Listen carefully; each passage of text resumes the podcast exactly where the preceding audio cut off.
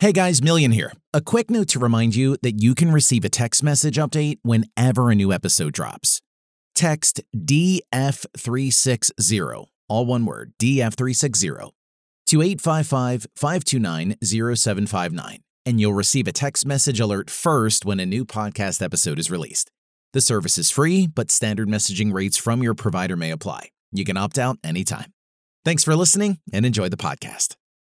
And Dominion Fire 360 is on, my friends. Millian here with you. M I L L I A N, your ministry provocateur, iconoclast, firebrand, and the resident heretic here at Dominion Fire. It is pleasure to have you here joining me for this very special episode that I have been looking forward to for quite some time. Now, my guest today has quite the story to tell, and I definitely wanted to hear his side of some events that had transpired and some things that, that are in process that he's working through right now. And you may have seen him before as a very prolific author, some TV appearances, as well as had his own uh, academy for a while. Joining me today is Dr. Professor Jonathan Welton. Jon, how are you today? Hey, Millian. I'm doing great. Thrilled to be here with you. Well, it's awesome. You had uh, you've had quite the experience from uh, what I've read and heard. Is uh, is that true? Uh, that story checks out. Yeah, yeah. kind of a, a, little bit of an understatement, I, I assume to say the least. Jon, where are you uh, right about? You're in the New York area, if I remember correctly. Is that right? Well, we actually moved around December of 2021, and so we we made it down to the Carolinas. We live right across the border in South Carolina, but we're we're right on the line there, and we we really wanted to be among a community of friends that are down here and participate in local church. And we uprooted and moved, and yeah, we've been down here six, seven, eight months, something like that, and just just loving it. It's been, I mean, every day we get up and we have our coffee and look out the window and are like, I can't believe we we live here. This is incredible. We're so thankful. We made it. We made it out. We consider ourselves New York State refugees. So nice. Understood. Listeners, you may remember Jon from the Heal the Sick podcast. He was one of our early guests, and I had initially learned about Jon and his work from a book that he wrote called School of the Seers. And he was uh, on a Sid Roth appearance as well, which is where I sort of found out more about what he did. And so we, you know, we made a connection. We talked a little bit. He was on our podcast. And uh, in the time since then, Jon, you've written a bunch of books. You've done a lot of uh, itinerant ministry, ministry, a lot of traveling around and all that. But for people that may not fully know your story and your history and all that, would you just give us a quick rundown of your background experience and sort of bring us up to uh, the events in question?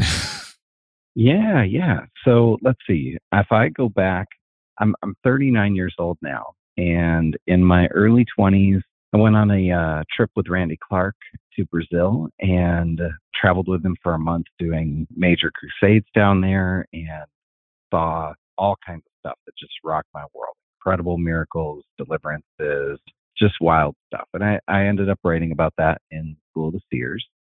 And that was my first book. And I got invited to go on Sid Roth's show, which I'd never heard of Sid Roth at the time. I, I just don't watch any Christian television. And so I was really surprised with how the huge response was to the book and immediately began traveling and speaking and just tremendous response to that book. And that, that first book actually took me mm, probably close to five, five or six years to write. Around the time the book came out, I got ordained under Randy Clark's ministry and Patricia King was there and she was part of the uh, ordination and she came over and laid hands on me and prophesied that you're being ordained as an author, which was just more of a prophetic word, not something official on paper. But she declared this word about books are going to flow out of you. And it went from that first book taking five to six years to write to having books come out about every six months at that point.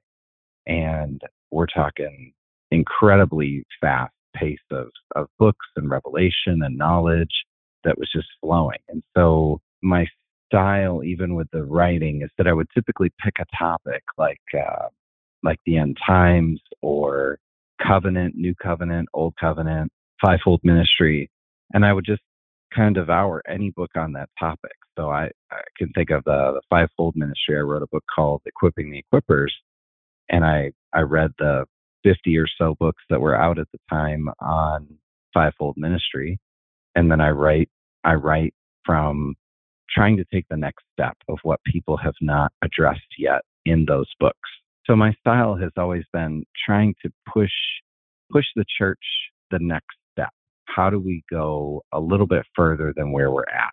Not regurgitate, not stay in the same place, but really to pioneer. And so always trying to be on the, the front edge of things. I I was traveling, I was writing, I was speaking. I was on the road about 150 days out of the year. And uh, I did that from oh 25 years old until 35 years old and or maybe even a little bit before 25 so about a decade there that i was i was traveling i realized near the end of it i started counting it up in my brain that i was gone about three three and a half years out of that decade it was just burning burning me down to a nub and having a young young family right now my i have a three daughters. I have a nine year old, a six year old, a three year old. And my wife and I have been married 18 years. So we spent that, that first 10 years or so without kids, just traveling, doing ministry and really going for it hardcore.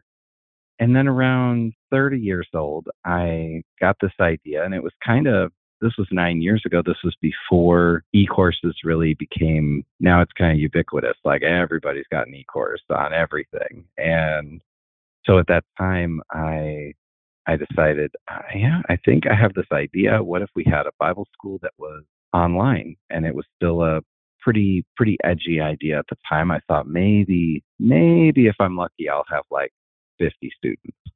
And we launched it that first year, and we had think it was about 500 students sign up, and it was an overnight shocking success, but but also overwhelming because I was going from I am an itinerant with a part time administrator to now I have to build a structure around this thing. And I got a, you know, I think I hired seven staff members that first year, you know, had to start learning about the business side of things very quickly to build a structure that would make that work. That was 2013 when the school launched and we named it Welton Academy there was a little irony in that because I was I was using my last name, but it, it's also the name of the academy from Dead Poets Society, which very few people have picked up on that. But it it was just a a subtle, like kind of a little bit of humor in there, and something from my own childhood of a movie I loved and Captain My Captain. So nice, I, nice. I, yeah, there's a little little shout out in there. But yeah, we went with Welton Academy, and I was homeschooled growing up, so the extra irony, my, my actual uh, diploma says Welton Academy on it as well from high school. So it was kind of an ongoing theme. It seemed inevitable at some point. So yeah, we did Welton Academy, and from 2013 until 2018, had about 2,600 students go through the school.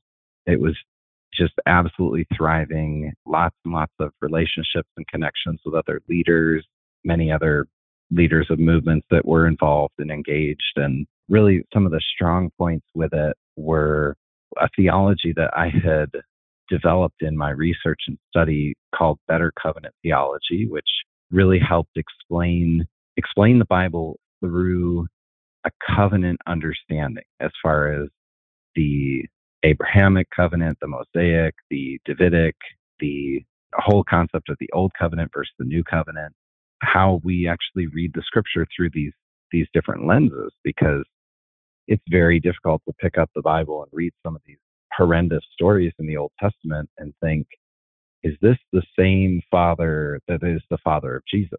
And it is, but you have to read it in the context of those covenants. That initial course that we created was understanding the whole Bible, a 20 week course that I put together that really drove a lot of the uh, the movement of what we were doing. There was all of all of this activity. There's books, there's travel, there's a school, there's everything is thriving, lots of staff members. And then around 2017, things started to come apart at the edges. And I didn't have, at the time, I had very little self awareness. And so my staff sat me down. They all worked remotely, but they sat me down on a Zoom call at the end of 2017 and they brought up a few issues and said, you know, you don't seem like you're okay. There's been some ways that you've interacted with us that has led us to feel uncomfortable. We just want to address these with you. And I was, I owned it. I was very apologetic, made them feel heard. But inside my brain, I had no, no understanding of how I was actually making them feel. I was not actually empathizing with what they were experiencing and nothing was going to change. and I didn't intentionally not change. I just, I had no place for what they were actually telling me. And the irony, I look back, I'm like, that sucks because I had a team who really loved me and we had amazing things going on and they were trying to get through to me. And they even sat down and tried to confront me and it didn't work. It is a sad, sad moment right there what I remember around that time, because I, I did the first year Welton Academy, I started in on the second, then I had to stop for a period. And when did I, another seminal moment, I guess, from, as from watching everything was when the book Raptureless really started to hit. So when did that come out? Uh, that actually came out in 2013, which was around the same time the school launched. So the the book was out at the same time. I was writing it initially as it was originally a series of blogs and they were in response because people were getting so whipped up about the Mayan calendar in 2012. And so all throughout 2012, I was publishing blogs and just taking apart, like, here's what the Antichrist actually is. Here's what the prince in Daniel chapter 9 actually is. Here's what the beast of Revelation actually is. And so I was unpacking that throughout 2012. And then in 2013, I published it as a book. At that time, there was a lot of stir with that. But it really uh, came out about the same time as the school did. Because I remember there was it was sort of like School of the Seers hit, and then that was like a lot of motion and activity. Then I remember Raptureless hitting, and I'm like, okay, you're just knocking one. Then Welton Academy, I'm like, okay, this is getting interesting now. and I, the end times discussion is, man, I can't believe how fired up people get about that. It's it's like one of those just sacred cows with a lot of people, and it is wild because you just presented a whole different view and and I actually really embraced that view. I kind of like that very very much answered a lot of questions I had, so I'm I'm very much sort of in that camp. But as things were developing further, I guess it was around that time when I, I had stopped Welton Academy when the second year was developed. And then I, I wasn't really, I was caught up in something else. And I, after a while, I, I said, well, I wonder what Jon's up to. I haven't heard anything in a while. And so in, at the end of 17, you were going through this period with your staff and you were having issues and a lot of stuff was piling on. And now we're pivoting into what you call the crash, or however you want to refer to it. But as I guess everything was starting to come to a head, and I guess it was just the the pressure and then the things with the staff. So, as uh, much as you want to share or you're comfortable with, what happened? Like, give us your side of everything, please. For anyone who wants like in depth, I went in depth on the first four episodes of my podcast I just started recently. So I I unpack in great detail, but I won't go into every detail like I did there because uh, you know this isn't a Joe Rogan four hour podcast. so, well, it can be. I mean, you want, we it can. can be if you want, but you know I, I go get my pajamas on here. But uh, so my slightly abridged version is that so they confronted me as a team at the end of 2017 when I say the crash, I'm, I'm referring to September 2018. So uh, pretty much a year later. And over the course of that year, there was multiple confrontation. And so they kept bringing back the same issues because nothing was changing. I wasn't dealing with the stuff. I wasn't addressing stuff. And it was part of it. Now, I, I, have you ever heard of this book called No More Mr. Nice Guy by Dr. Robert Glover? It's familiar to me, yes. Okay. So this is a fantastic book. I recommend it for any male person. I know, you know, that's confusing nowadays, but anybody born with the male part should read this book. And it is it is really a deep dive into what he calls nice guy syndrome.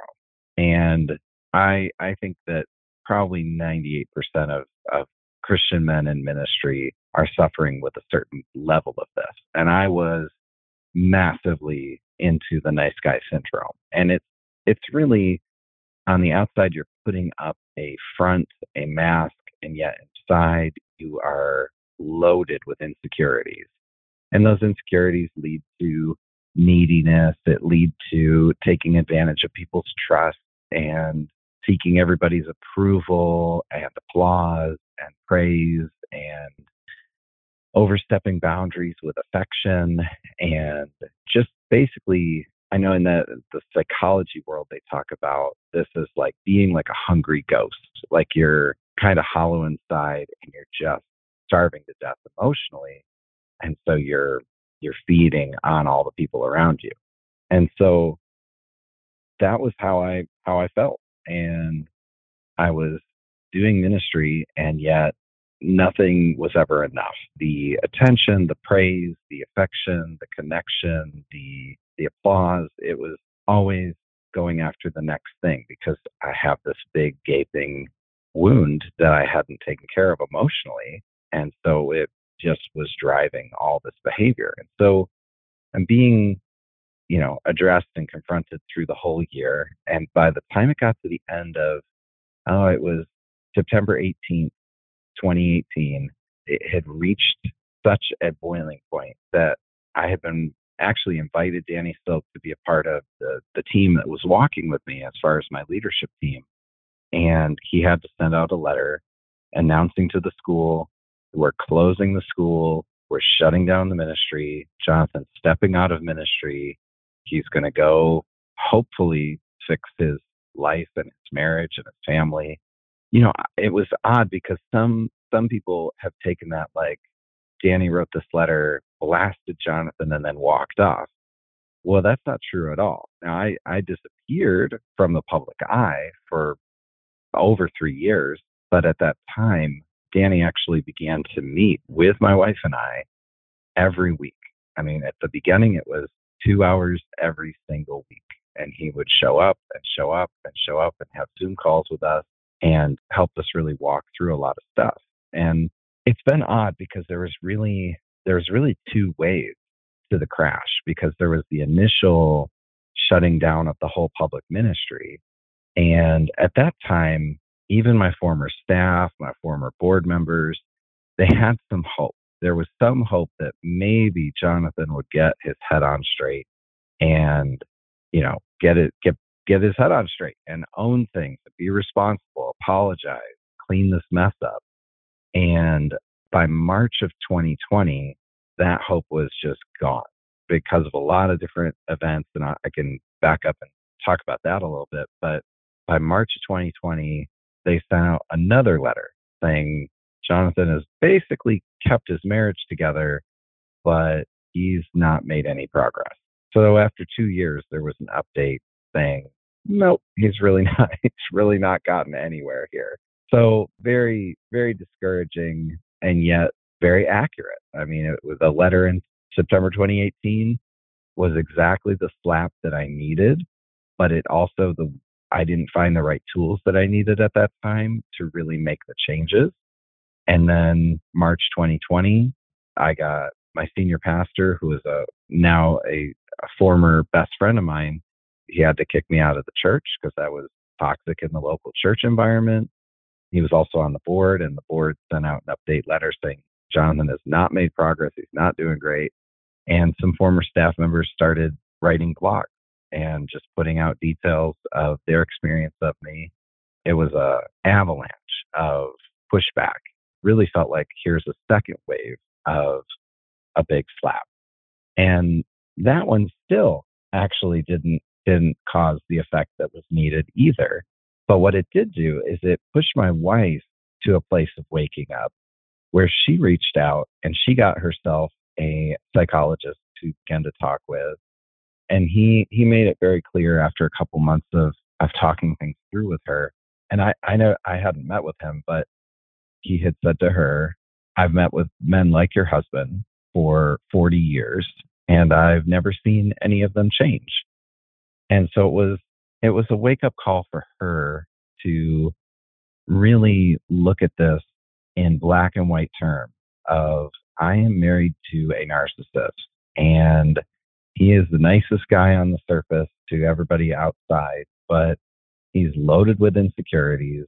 He's constantly defensive. He lies, he manipulates, and he's just miserable to be with. And so this wake up call for her led to around the end of April 2020, a second separation. Now we separated after the first crash for about three months. You know, just the trauma of our whole life crashing into the wall. We needed that time apart to really kind of deal with our emotions. And then the second one, though, was much more of a I don't believe you've changed. I don't believe you can change or will change. And we will probably have to get divorced because I can't deal with this anymore. That kind of separation. At that point, I had done everything I knew of. I'd been meeting with Danny. I had gone and uh, found an inner healing counselor and worked with him five days a week for months on end. I had gone to professional counseling. I had read all the books, watched all the YouTubes, everything you could get I could get my hands on about narcissism, trying to understand how do I deal with this? Where did it come from? All of that. And it just wasn't it wasn't going in any productive direction. So this was April 2020. COVID lockdowns were full on and we're stuck home together all the time. Yeah, we reached our breaking point. So she says to me, either you move out or I move out. And the next morning, I packed up all my stuff and drove across town to stay at my parents' house. I didn't know if I'd ever be back home. There was no time frame for that. It was really like, no, I think we're done. And so at that point, I I was kind of at the end of my rope. I really had uh, felt like I exhausted all my options. But one of the things I did, and this is this was, you know how Facebook they got their algorithm. You know they're always watching, and oh, yeah. Uh, yeah. I always watching. Mm. always so, watching Wazowski. Oh man, my news feed just loaded up with all these uh, men's programs. You know, there's there's yeah, yeah. there's a bunch of them, and so you know the the hilariousness of that. And so I I actually you know signed up for all the free stuff from them, just kind of check check them out. There's Rabbi so and so, and there's Men on Fire and Way of the Warrior, whatever club, or you know, there's all these things. And so I'm I'm getting all this in my inbox, and I'm like, all right, like let's let's check this out. But there was one that he would send out these daily videos, and they were like three minutes, four minutes long. And it was like, man, this is brilliant. It was this program called The Bulletproof Husband. And I had been watching these these free videos every day for probably two months at this point. And so when she kicked me out, I was like, I'm signing up for that thing immediately. And I I didn't even know all of what I was signing up for, but I knew like here's this here's a secular program. I don't know anything about it. I found it through Facebook, and yet there was enough trust because I've been watching these, the free content from them for a while, and they they sure do seem to know what they're talking about. So I went for it. I signed up. I signed up for the bulletproofhusband.com program, started implementing everything that they taught. And it was, I mean, they have they have group Zoom calls every every week. There's probably nine hours of Zoom calls every week. There's there's videos that you watch. There's men that you speak with, and I just went in, uh, you know, deep dive. And so within a couple weeks, Karen was already saying in our our meetings with Danny, uh, Danny Silk, like I'm seeing changes that I've been waiting for for two plus years, or technically like 16 years at that point. and uh, and yet, of course, she doesn't she doesn't trust these are going to stick around because they're brand new changes and the trust has to rebuild and so forth. I just kept working it, just kept working the program and seeing trust regrow. I think of it like this: like I had at that point, like like there's guys I talk with I, I talk with men all the time now. This is a lot of what I do. And I was talking to somebody the other day and I said, How much he's going through this rough marriage stuff. And I said, How much does your wife trust you? And he said, Oh, she didn't trust me at all. Actually, worse than that. Because if trust is a currency and she's the bank holder, how much trust are you indebted right now? And he's like, Oh, like a million dollars like, yeah, if you could get back to zero, you'd be thrilled. He's like, yeah, absolutely. One of these cons, that's one of the concepts from the program that you actually trust. If you think of it like a currency, you can get yourself indebted. There's things you can do to make deposits, and there's things you can do to make withdrawals. And so I had basically overdrafted my trust account by millions of dollars, both with my wife and my extended friends and workers and students and all these different places that I had lost trust. I had gone from a place of, I think of it like a 10,000 gallon swimming pool that I'm swimming around in just an overflow of trust. And then I drained the whole thing out. And it, it was, it was like everyone standing around me looking, going, you out of your mind? Like, what are you doing? you know that that trust regrowing trust takes a long time but it takes a lot less time when you actually are doing the right stuff that same psychologist was meeting with my wife weekly who said I, i've never seen someone like your husband change within three months so we're talking 90 days in the bulletproof husband program he says to, to my wife he says I, I your husband has done everything i didn't expect him to do and I actually would encourage you because she was pondering at that point, inviting me home and restoring the relationship. And he's like, I actually think you're on the right track. I think maybe you should. And that whatever he's doing, whatever they're doing over there at that program, it's like a miracle. and so I came home. I was home by August 1st of 2020. And we began to rebuild our life and our marriage. And after 16 years of, we were on this kind of hamster wheel of anxiety that would just sort of hang in the air from one day, you know, she says something, I get triggered, I argue, I get defensive. And then you have a couple days that are kind of walking on eggshells, and then it calms down and quiets down a bit more. And then that cycle revolves again. And it was basically an argument every week and then a de escalation and then another argument. And it never made progress. And we never got out of that cycle for years.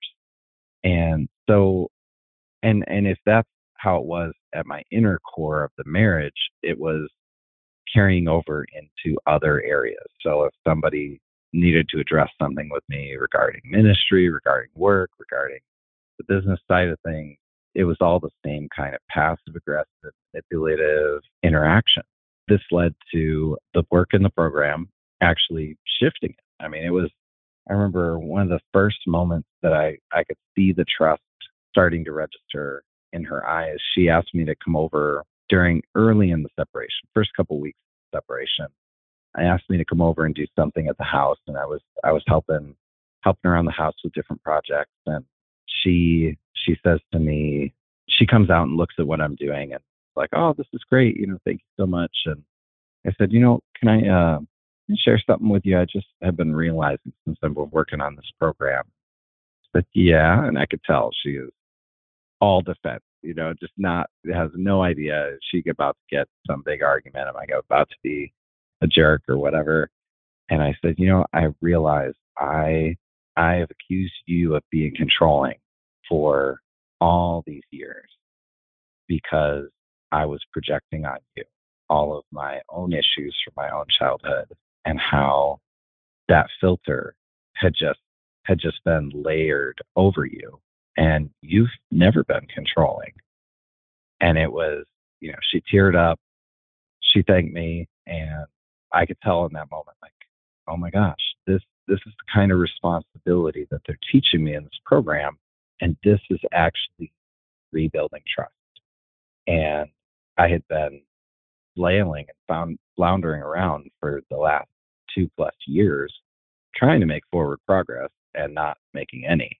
The real challenge of stepping up into responsibility and taking ownership and accountability and integrity and some of these these pieces that had been missing in my life began to quickly rebuild that trust. Yeah, that was the summer of 2020. By the fall of 2021, the leadership team at the Bulletproof Husband uh, said, you know, we're putting together our first round of coaches that we're training, and we would love to invite you to be in our coach training program. So I got put in with 19 other guys to go through that first round of training. Uh, I actually became the first certified coach in the program, and the training program was a year and a half.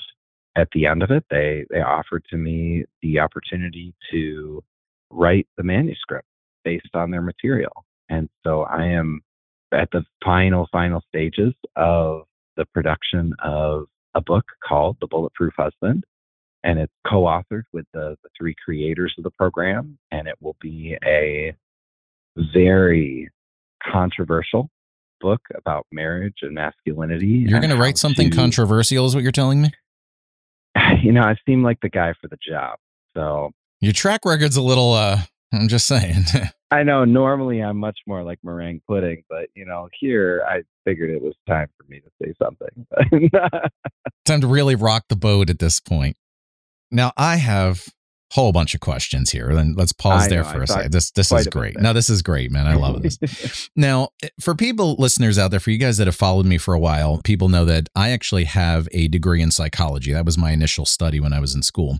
So I've carried that throughout my whole life. I love the emotional aspect, the figuring out the humans. I love all this kind of stuff. So this fascinates me a lot. One thing that uh, you initially started with, and I can so relate to this. You were talking about being the hungry ghost and just being, you know, Mr. Nice Guy. Someone like me in ministry is, I'm not even sure how I'm in ministry because people have said to me, Millian, are you going to start a church? And I'm like, I will absolutely not start a church. No, I will not. Why not? Because I'm not the kind of guy that smiles and shake hands and welcomes welcomes everybody. I'm not that guy. I'm a very You're like not Reverend Lovejoy. no, I am. I'm, I'm I'm like a moody, introverted. I I don't know. I'm like just that kind of guy, and I'm just like. I mean, my my intentions are good. Like you know, I, I try to be good hearted about it. I'm just not that kind of guy. And it's funny because over the years, as I've done YouTube videos and as I've taught at places and you've spoken in some churches, you know that imposter syndrome fits in because you're up on the stage or you're on a live call and you're like, what am I doing here? Is anybody believing this crap? you know, it's like you question yourself. And so it really interested me is that as you were mentioning what was starting to happen and all the things you were doing, a lot of people look at you when you're in at the center of the focus and they're like, well, you know, you're you're a minister. You're not supposed to have flaws. You're not supposed to get divorced. You're supposed to be, you know, nice. You're not supposed to be an introvert that doesn't like to talk to people. It's like, it's it, ministry is such a funny thing that way because you know I remember when I was the first church that I got saved in the the pastor and his wife the the wife would always tell me she goes you know he's just a man like everybody else. He's got his flaws. And you know you put people up on pedestals and it's like my god you, you know it's it's hard to get a hold of that sometime. So I completely understand that whole imposterish and just insecure. That's a crazy thing because I, I, still feel uh, I'm here on a podcast going, why am I doing this? I get you, man. It's it's a hard thing. So when all this was happening, you you mentioned that you went with your parents. How were your parents and extended family towards you as all this was happening? Because you mentioned mentioned some childhood hurts. Like I would assume that there was a tie in there. Like were they like, responsible? Were they cool? Like how did your parents react? Ooh, well, that's a that's a whole side story. I will definitely go down with you. Podcast part two. let's well let's let's back up for a second. You're talking about imposter syndrome. I think one of the things that was so eye opening for me was the concept of spiritual bypassing. Now I don't know if that has come up in your psychology studies. It's becoming a more popular term, but it really is the idea that instead of dealing with your your issues, you just become more spiritual. And so, for example, let's say you're 400 pounds. Well, instead of actually getting a physical trainer and changing your diet, you just declare the scriptures that your body is the temple of the Holy Spirit, and you know you declare blessings of your Snickers bars, and You know, you're going to lose that weight miraculously. And you do, you become more spiritual and you ignore what it actually takes to deal with that area of your life. And that could be physical fitness, it could be your finances. People do this all the time with their finances instead of actually handling them correctly. They just maybe I'm going to tithe and cross my fingers and treat the offering like a wishing well, and maybe God will send me checks in the mail or something. And that that bypassing spiritually is what really messed me up was I was not dealing with my emotional life. And even even the approaches I had taken through, say, inner healing, for example, there's a lot of inner healing that can be spiritual bypassing, where we're going to go into a memory, we're going to invite Jesus into the memory, we're going to change the memory, we're going to find a lie, find the truth. And it's all this mental gymnastics and manipulation when really there's emotional work that has to be done. And so that was one of the big the big insights for for me in the program is that men and women process things differently. That the the feminine processes usually through the verbal, through speaking and talking through the emotion of an experience they had or a hurt that they had and feeling heard and understood. Whereas the masculine has to physically emote the feelings that got suppressed in whatever, say the trauma, the experience, the childhood. And that could be crying, screaming, raging, punching a punching bag and letting it out, but doing that in a responsible space and actually letting out the suppressed hurt. And so that uh, moving away from spiritual bypassing, where you have you're kind of ignoring the emotional realm, to really embracing the emotions and dealing with them caused a huge shift. So now when my wife would say something, it wasn't immediately poking some trigger because that suppressed hurt had actually been let out and dealt with and not through mental gymnastics and in memory work, but through actually letting out the suppressed hurts and emotions and feelings that were there.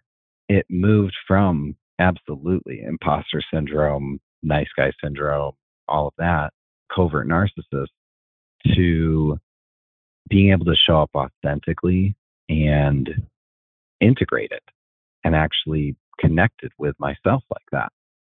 That process, yes, it was very, it was very challenging personally, but it was also very challenging for my family.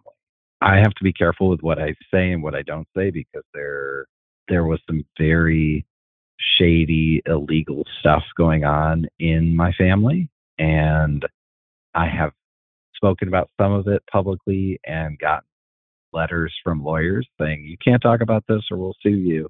So I'm I'm cautious with what I do say, but there's a lot of mental illness in my family of origin and we had to actually in the summer of 2020 one of the big signs to my wife's psychologist that I was getting healthy was the fact that I put up strong boundaries to my immediate family. And he said that that's clear indication he's seeing the issues and he's willing to draw these lines. And the the final straw was that they spent that summer calling CPS, uh, Child Protective Services, and making up allegation after allegation to harass my wife and I. And they admitted that actually in court. I mean, it's always anonymous, but they they were in court for my brother's divorce and one of my extended family was on the stand and actually said, "Yeah, we've been calling and and making these claims." And so it's like, "Oh, well, I we knew it, but now it's under oath." So I have uh, at that point had to draw the line that you you are endangering my family, so we are done. And it's been brutal. I haven't spoken to any member of my family except for some minor messaging with my father here and there. It's so broken and dysfunctional. I, I, I literally heard that my, my mom was in the hospital recently and actually coded died and they revived her three three times. So she's literally on the uh, edge of death. But I heard that from a friend of a friend because there's no communication. You know, I think I think when she does pass or any anything else happens in my family, nobody's even going to tell me. So it's it's really messed up. You're on your own, but man. I'm on my own and I'm moving forward in health. My wife and I and our kids are are doing fantastic and and yet there is that sadness of like we don't have they don't have their cousins, they don't have their grandparents, they don't have you know, we don't we don't have that connection anymore. But at the same time, it was a dangerous, toxic, abusive situation. So yeah, we've just had to step away.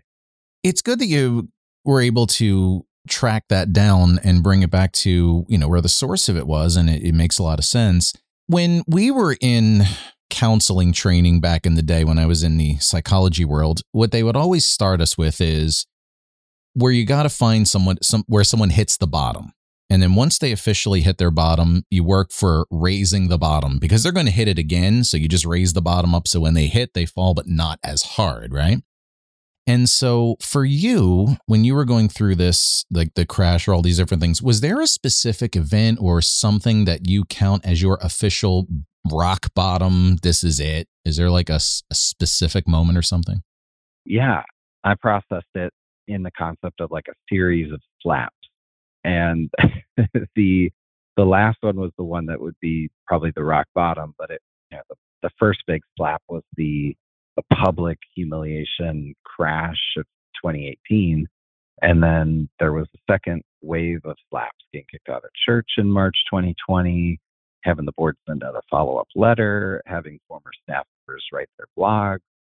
And then the last one really of my wife saying, I, I, I don't think I can do this marriage anymore. And that was the, that was the one that finally hit me hard enough and even then, though, it wasn't the the slap didn't fix me. It gave me the leverage, but the tools that I found in the program actually gave me the tools to start rebuilding myself and doing the things I needed to do to be in integrity, to become integrated, to be accountable, to be responsible. And those were the things that I, I think if I had found those earlier, I don't know if the leverage was enough for me to do the work, but the leverage was massively at its its height when when Karen drew the line and said the marriage was was done, and that was the that was the rock bottom for me because for me it was especially how this was going to impact my three daughters, and that was the the real the real devastation there was oh I now these these girls are going to have to grow up in a in a broken home, and that was the leverage that that hit for me. Oh, that's a killer, man. To even think about that, you know, it's it's so prevalent. You see the fallout from, it and it's like, oh man, seriously. Gotta be kidding me. Yeah, I get you. Yeah, we try to act like it's normal, but it it, it it's causes just not. harm every time. Furthermore, on that topic, as we uh, get into that, you were mentioning about the term narcissism. Now, that was something that lately you're starting to hear a lot of this. And over the years, it was one of those things I remember it was in like it was the DSM 4R, the diagnostic manual for, you know, the psychiatry world when we would go through that and it was like you'd see these weird diagnoses and narcissism was one of them and I'm like, "Okay."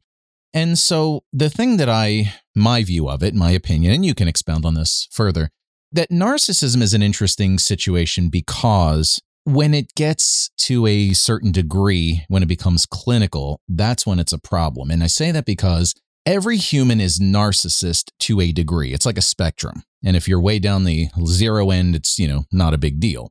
But when you start reaching a level where it gets clinical and it becomes diagnosable, now we got a situation. So everyone is basically narcissist. Everybody's basically self centered. It's just to what degree you are. And if you just keep it down and under control, you're good.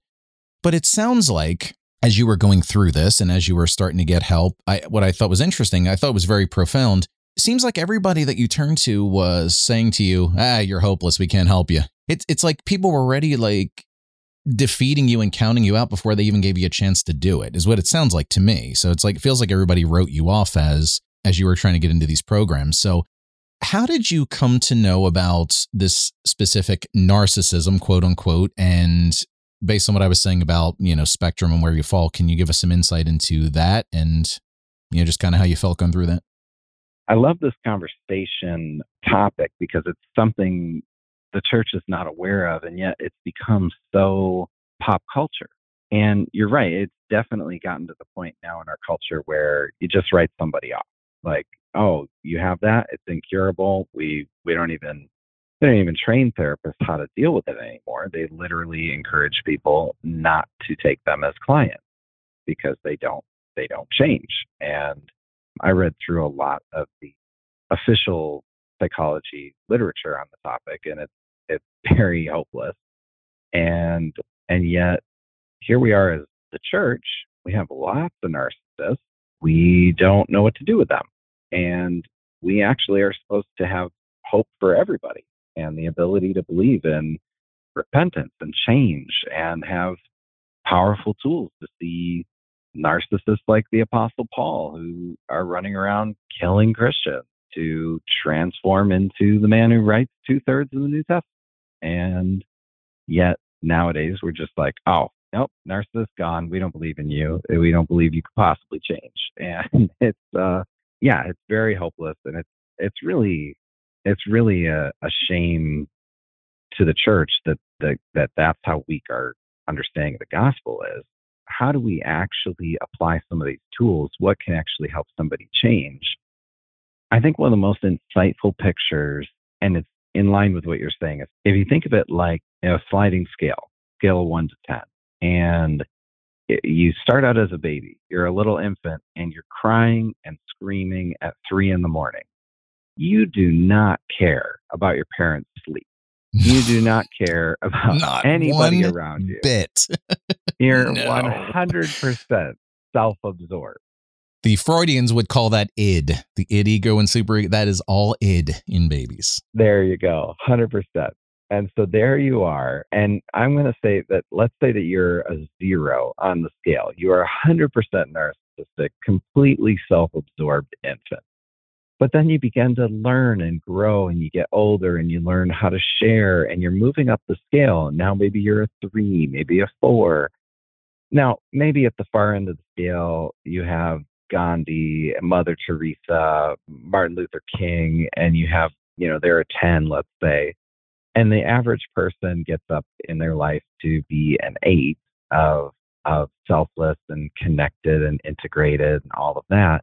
But somewhere along the line in the narcissist childhood, they have something happen and they get stuck at a lower number.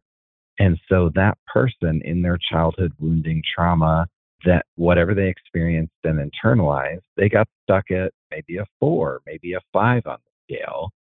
And so then the six, sevens, eights are looking at them like, you, you're a monster. And it's like, no, actually, you're a stuck child in an adult body. And if we can get into those suppressed hurts and feelings and actually emote them and integrate them, you can move up the scale and you can move up to a six, seven, eight, nine.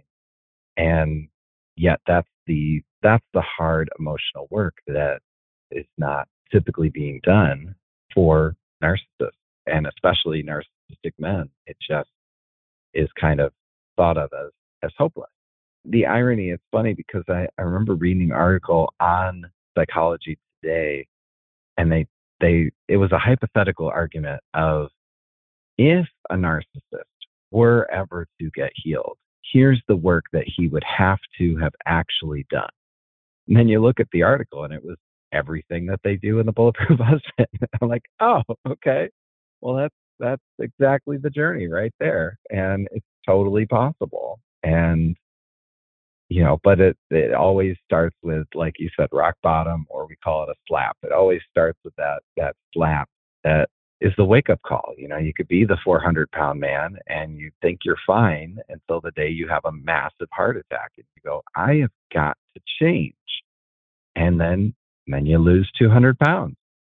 And that's, that's the work. My favorite psychologist today is, I'm sure you know, Jordan Peterson And I listened to him the other day, and he, he made an amazing point. He says, The other day I was he was arguing with somebody in his whole cultural thing that he does. He says, I was literally arguing with the three year old, and they were like 22 or whatever it was. He goes, You don't understand. It says people get, they used to call it arrested development. Like you would just stop at a certain age. He goes, They got to three never got past whatever emotional thing they were and they basically stayed as three year olds. So modern day when they're adults and they don't get what they want, they act like a three year old and throw tantrums and all and I was like, wow, that was pretty profound. Never picked up on that, but there's definitely something to that. And along with narcissism as well, I, I, I subscribe to that theory that everyone is that to a degree. It's for survival in a lot of ways. Same with self awareness, same with being self-centered. If you're not self you're a zero self-centered you're going to die. Something's going to take you out. I mean it's a survival thing in a lot of ways but the problem we have is in our culture today it's very easy to get lost in self-awareness. It's very easy to become narcissistic on social media and all these different things it's it's just so easy especially for guys. So pivoting off of that i guess what i was kind of curious about is that we were talking a little about the church world on the spiritual side of stuff, and, and just so I'm clear, Bulletproof Husband, is that a faith based thing or is that more a secular thing? It is definitely secular. It's led by by three different leaders who put it together. They come from different perspectives. One one is a believer, and there's probably about 30 to 40 percent of the men in the program have a some sort of a faith background. Lots of different different. You have Protestants, Catholics, Mormons, lots of different things. So it's it's very interesting to be a part of it. There's about 800 guys in the program, so it's it's very large. There's lots of lots of background. In the spiritual, churchy, Christian faith sense, let's kind of get into that a little bit. You mentioned earlier about repentance and change. So, have you repented for the home audience who would probably want to know? You need to repent. Have you repented? yes, of many, many things. Yeah, and that's I mean, it's it's a tricky word because uh, there's so many different ways to understand that.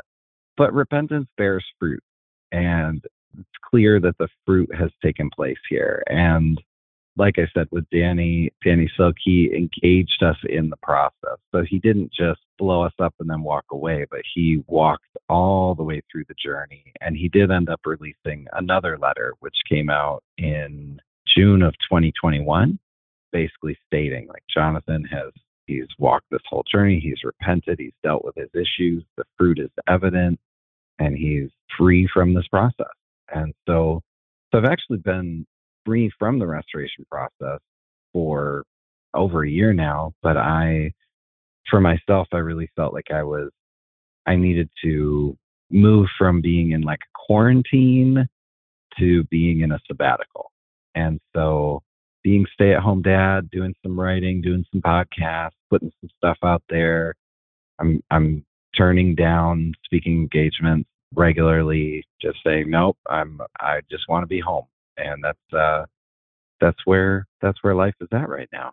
What I guess kind of bothers me in a lot of ways, and you know anybody in ministry that has any sort of recognition is going to go through this. Now, not that I'm anybody special, but you know, I've done some stuff over the years, done some videos and teachings and podcasts and all that stuff.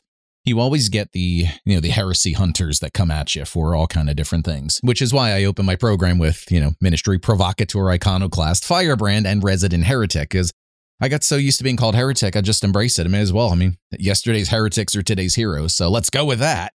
And so I said, all right, you're going to call me, I may as well embrace it. But the funny part is about the, I guess, kind of what I was witnessing with what you were going through. A friend of mine a long, long time ago, he, we would talk about church, and he would always say that Christians are the only army that shoots its wounded. And I thought that, wow. And I didn't get it at the time, but as I've gone through it, I'm like, oh my goodness. And I guess it seems like for whatever reason, we like to elevate people. And then when they have a fall, we like to pile on them even more. It just, just seems to be what people do. As you were doing your Welton Academy, clearly you were getting some blowback from that. As you put out Raptureless, clearly you got some blowback from that. And I would imagine that when, you know, the crash hit and everything blew up, I imagine everybody came out of the woodwork to point fingers and say, I was right and you did this. I would imagine it was like an avalanche of people coming at you as well. So, as someone who dealt with like the narcissistic issues or the self awareness issues or even just insecurities and imposter stuff, when people were coming at you, I, I guess I find it interesting looking at the big picture is that you were you were on this collision course anyway. Then the lockdowns came, which meant you had no choice. You were going into exile one way or another, whether you liked it, or not. right? and then, you know, then the crash happens. And then it's not always the crash, it's always the after effects of it that really pile on. So I'm kind of curious your perspective. You were getting a lot of crap from people before. But after this happened and, you know, went very, very public and everybody was piling on, how did you get through that? How'd you deal with it? And where are you now with all that?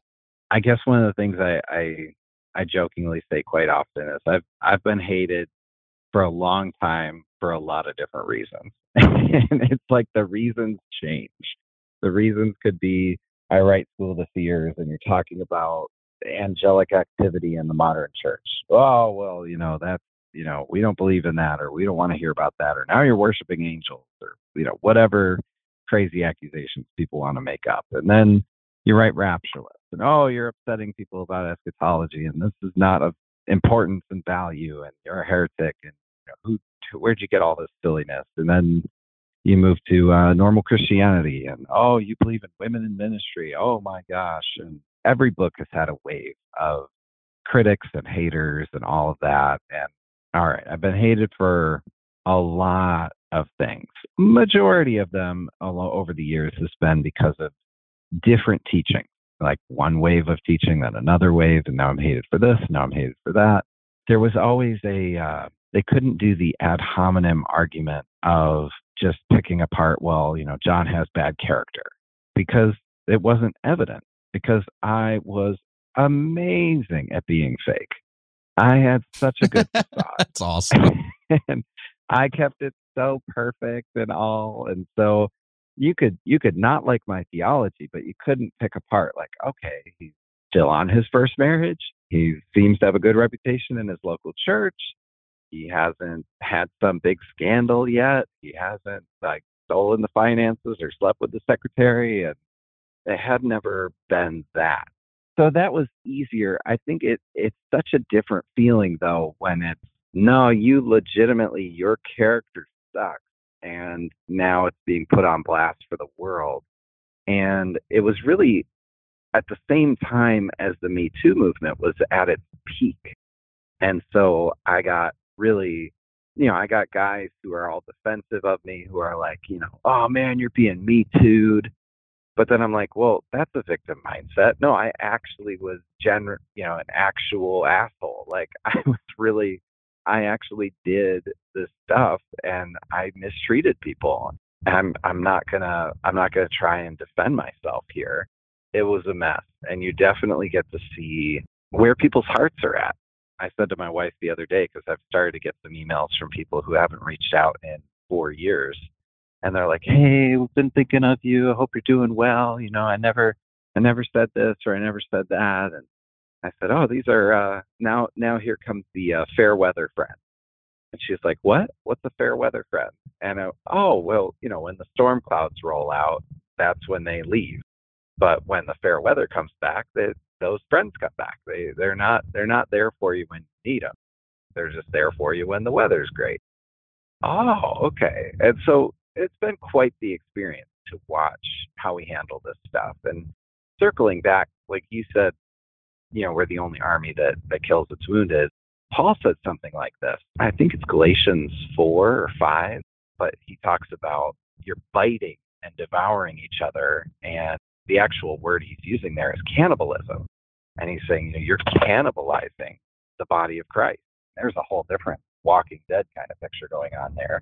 That's a whole nother piece of this. This has been an issue the whole time, 2,000 years these issues may keep going, but thankfully we have someone like a Paul who can address this stuff head on.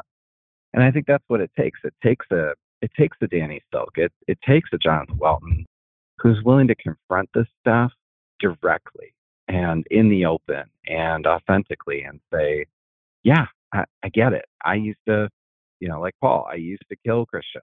I was a horrible person.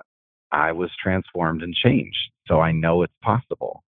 A lot of people seem to miss the fact that he's throughout the whole journey in Acts, he's trying to get himself to Rome and stand before Caesar. And people forget that that was Nero.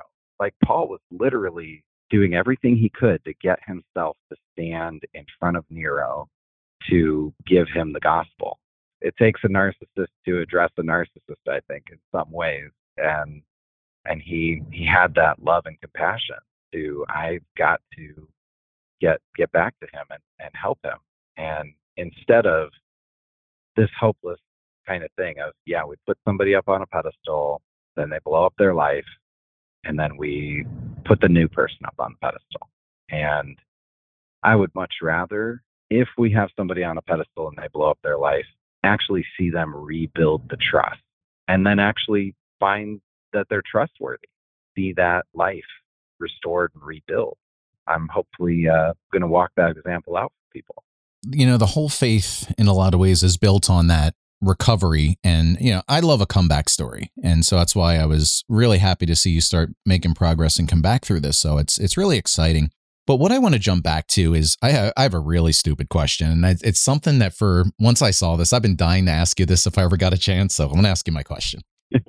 okay. So, me personally in ministry and just general operation spiritual wise, discernment has always been my thing. I, I'm just really good at it. And I just pick up on stuff and School of the Seers was explained a lot of that because you're dealing with like a visual discernment, whereas I don't get visual. I just know things, if that makes sense. I just sense things, is the best way I could put it. Okay. Yeah.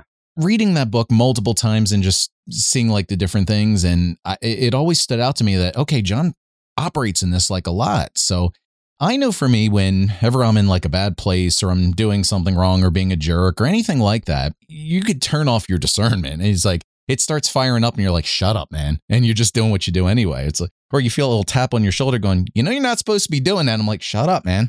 I'm doing it anyway. So you get that little rebellion going on. So, you know, that, that discernment gets to you. But I guess the question is when, when I read through the book and I think the story was you like learned to turn it up full blast and adjust it and do all that kind of stuff. As you were going through this and as the crash was happening and all the stuff was, you know, being confronted, so on and so forth, did you not discern that? Did you not pick up on any of that, or did you just kind of suppress it, or what happened there? I'm I'm I'm so curious to know. That's an awesome question. I I don't think I've had somebody frame it for me that way in other interviews and such, and uh, it's it's such a good point to bring up because there's such a huge blind spot to what we consider our normal. Growing up in the emotional and mental dysfunction that I had developed in my life, and the environment I had grown up in, I had so many things that I just thought were normal. And so then for me, as far as being spiritual, in a lot of ways, it would be to be over spiritual, to bypass the actual emotional work that I needed to do. And so, gosh, I, I think how many people I've met who discern the spirit of Jezebel and yet they are the spirit of Jezebel, and it's it's all projection. And there's so often that I was in that same spot of seeing stuff around me or on other people that I think was actually my own glasses that I was seeing through and stuff that I needed to deal with. Now, is that to say all my discernment was off? No, but I think there was a skew that uh, would regularly happen, and the seeing things was still was still clear. Like I know that for me, there was a lot of, of revelation and angelic activity around books and the different books that I would write. And yet, when you're just writing lots of theology, it doesn't mean that you're a good husband or that you've dealt with your insecurities or that you are able to take input from people without throwing up every defense possible, that you're able to speak the truth without being manipulative. So there was there was a huge disconnect between I'm living in my brain, being super mental, super smart, or I'm over spiritualizing all the time it's been an ongoing course correction, I think. Even now, like I was having a conversation with somebody last night out to dinner and and he was asking me about, you know, what does your spiritual life look like now? I said, you know, a big a big part of it nowadays is actually meditation and just sitting and connecting with my spirit, with the Holy Spirit, praying in the spirit, and just just sitting and being present. And it's it's not uh, as much activity as it used to be, as much work as it used to be, but I couldn't have meditated a few years ago because I w- my brain was constantly going, and there was there was no inner peace going on there. It was just constant movement and triggers and frustrations, and I got to perform and I got to do things. I have to do things. I don't feel okay inside versus I can actually just sit down and connect and not have my brain all over the place. So things have changed quite a lot. And I, I think part of that is journey and and yet that's discerning of spirits is still always just as available as as ever. So you still operate at that level like from what you wrote in the book or has it changed or what's what, what's it like now? Well, I'd say it's available. I don't often go into that that same place, but um, yeah, I I I would say more when it operates now, it would be if I'm praying for somebody and I'm to step into the prophetic. Is it happening as consistently as it was in that first 30 days when I got the impartation from the prophet uh, Dennis Cramer? No, that that those first 30 days were a level I've actually never paralleled, and that was, I think, a huge wake up call to what's possible and really stretched out, you know, my understanding of all that. But now it's it's more like a gift that I stir up and has to be stirred up. For me, with that discernment, it's interesting because I tell people because you always hear people say, "We got to stay in prayer. You got to stay in prayer." You know, it's something I've learned, and I don't know if this is right or wrong, and maybe you could speak to it. But I don't generally quote unquote pray like you would expect. With discernment, I just kind of listen because, you know, God's a little bit of a chatterbox and he'll just kind of keep talking if you listen. And so sometimes with that conversation, I, I, think maybe I learned that from podcasting. I don't know. I just kind of sit back and just kind of ask a question and just shut up and listen. so, so yeah, I don't know yeah. if it's possible to pray via discernment, but that's just kind of how I do it. And it's interesting because I'll just say, God, what's going on here? That's all I got to say. I don't, I don't need to say anything beyond that. And he just knows, right? And I guess what I was kind of curious about why I brought that up was, is that I guess for the last few years, and I guess this would fall into this window where things were happening with you as well, it seems to me that God is kind of cleansing out the church because a lot of stuff's coming to the surface. A lot of people are being outed for improper activities and things. Do you think there's something to that? Yeah, I definitely see the cleansing of the church is is a lot of what's happening. I think it's so much more uh, than just the church. And I think that's part of the challenge that even the church hasn't hasn't seen. We haven't been aware of what's happening. I mean, we're talking, I think, the, the political realm, the global realm, the corporate realm, the church realm. I think all of it is is going through a a global cleanse right now. And unfortunately, we, the church, we have got to do it different than those other realms. We are not the realm of the leaven of the Pharisees or the leaven of Herod. We're the leaven of the kingdom. And so when when a major leader is exposed for it could be immorality, it could be financial uh, impropriety, it could be many different things. We still have not handled it well. And I really appreciate Danny Silk wrote uh, his book Unpunishable, which is to kind of lay a framework for how do you walk with people through a restoration process. And there's really very few, if any, books like that. So there's there's a little bit of a roadmap, but I, I think that I was I was really shocked that really what I got from the Bulletproof Husband program was a here's how you repent of these issues as a man so that you can have a healthy marriage, be a healthy business owner, be a healthy leader, lead with integrity, rebuild people's trust, and actually walk this out.